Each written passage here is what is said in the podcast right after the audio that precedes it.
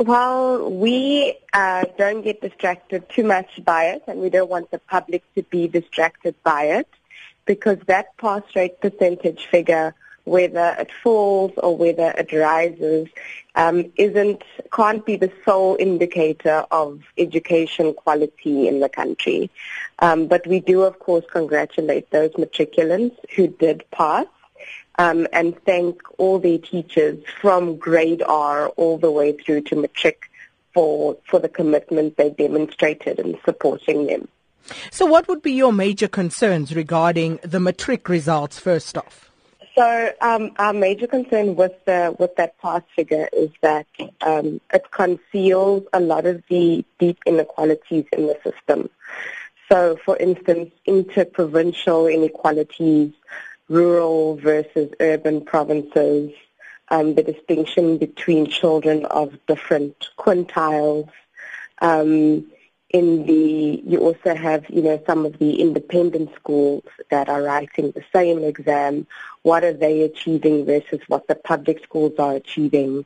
Um, we're going to be studying and analyzing indicators such as um, the number of children who achieved more than a 60% pass in subjects such as maths and science and how learners achieved in home language. And we're also quite interested in looking at the cognitive demand um, of the different papers. But we just want to keep emphasizing that what we see in matric is as a result of what happened in the first few grades of a child's schooling career. Um, and even before that, when they were in creche and everyone just thought that they were there to play or to be babysat, but actually what the what was happening in the class is that children were, were playing so that they could learn and the foundation for the rest of their learning was being laid. Leanne, given that a lot of resources, uh, you know, in all forms are being spent and, and channeled towards education, um, a lot of work is being done in early childhood education and uh, yes. looking at uh, what is happening at the foundation phase. Where would you say that the problem lies in the main? Mm. So, um, from in the first three, three, three grades, a child is learning to read. And then in grade four, they're making the shift to reading to learn. So if by the end of grade three you aren't able to read so that you can learn, your life chances are decided right there.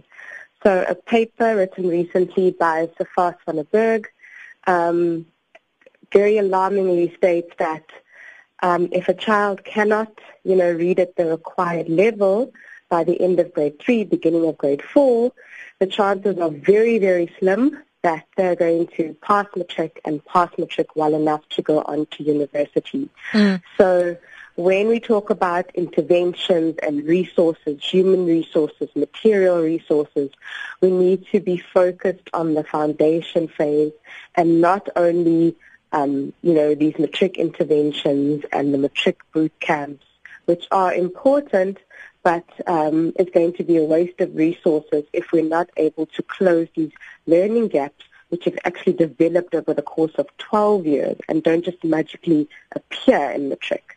So you see, my concern is that uh, none of this is new. What you are talking about mm. has been diagnosed, you know, a very long time ago. Mm. So why is it that we still have a problem with literacy and numeracy at foundation phase level? I mean, as people who work on the ground, you know, we, we always uh, complain, we always uh, criticize uh, the department, and rightfully so. But you also on the ground, what is it that mm. is happening there? What is going wrong? What should the department be doing? Mm. So, I mean, I, it would be great if that was one of the questions the minister could could answer because, you know, it's not like the DBE doesn't know. Does it just take incredibly long to kind of re-steer the ship and to implement new programs and, and design new interventions? Um, because a very recent study also shows that, you know, you know how important district directors are for schools and the support that a district needs to provide. And so again, a research from Stellenbosch so it shows that high schools are far more likely to be visited by district directors, circuit managers, subject advisors than a primary school is. Um, and, and that's a huge level of support that schools actually need in terms of monitoring the curriculum, monitoring learning and teaching material, um, helping teachers, helping principals, helping um, senior management teams. So, I mean, that that is an, an aspect that could easily be um, addressed and, and adjusted. So, you know, why why the DBE isn't redirecting its resources in that way. But then, you know, the problems we see in, in, in primary schools, um, something like overcrowding. I mean, you cannot, if you're one teacher and you have a hundred little bodies in that classroom, you cannot possibly be able to teach all hundred children to be able to read and read well and to grasp those those basics.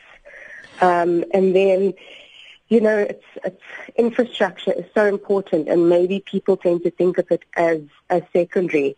But something like an overcrowded classroom is an infrastructure problem. Um, if a learner sits thirsty in class all day, they're not going to learn properly. If there's no electricity in the classroom and the learner cannot see the page in front of them and the teacher cannot see the blackboard, then how is learning supposed to take place? And these are all the conditions which we saw in schools and in particular in Eastern Cape schools when we visited those schools this year. And everyone is now you know, asking how did the Eastern Cape manage to record the lowest um, pass rate in the province. And I saw a couple of people joking on Twitter saying that people from the Eastern Cape were stupid. And it's actually not funny. It's tragic that what has been going on in the Eastern Cape, the education crisis there, has been ignored the whole year. And, and it's not a new thing. It's not just over a no. year. Eastern Cape crisis has been uh, bubbling under for quite some time. So, so, so, what yes. would you say again? What is the, the the the basic problem there? Because sometimes it's difficult to get these answers from government. But as I say, you guys are also on the ground. So, so what are you mm. observing in that regard? So, government in the Eastern Cape is extremely unresponsive. Um, so you go to a school and as we showed in November, there is a, a high school class um, learners writing the exams outside in the sun because they don't have enough classrooms. Um, and then people say, but you know, where was the principal in this? The principal has asked for additional classrooms, asked repeatedly, but not until we're able to post that picture on social media and make it public. And you know you have the public outrage about it. And then that that school was finally after all this time provided with mobile classrooms which is temporary but which offers relief at that time.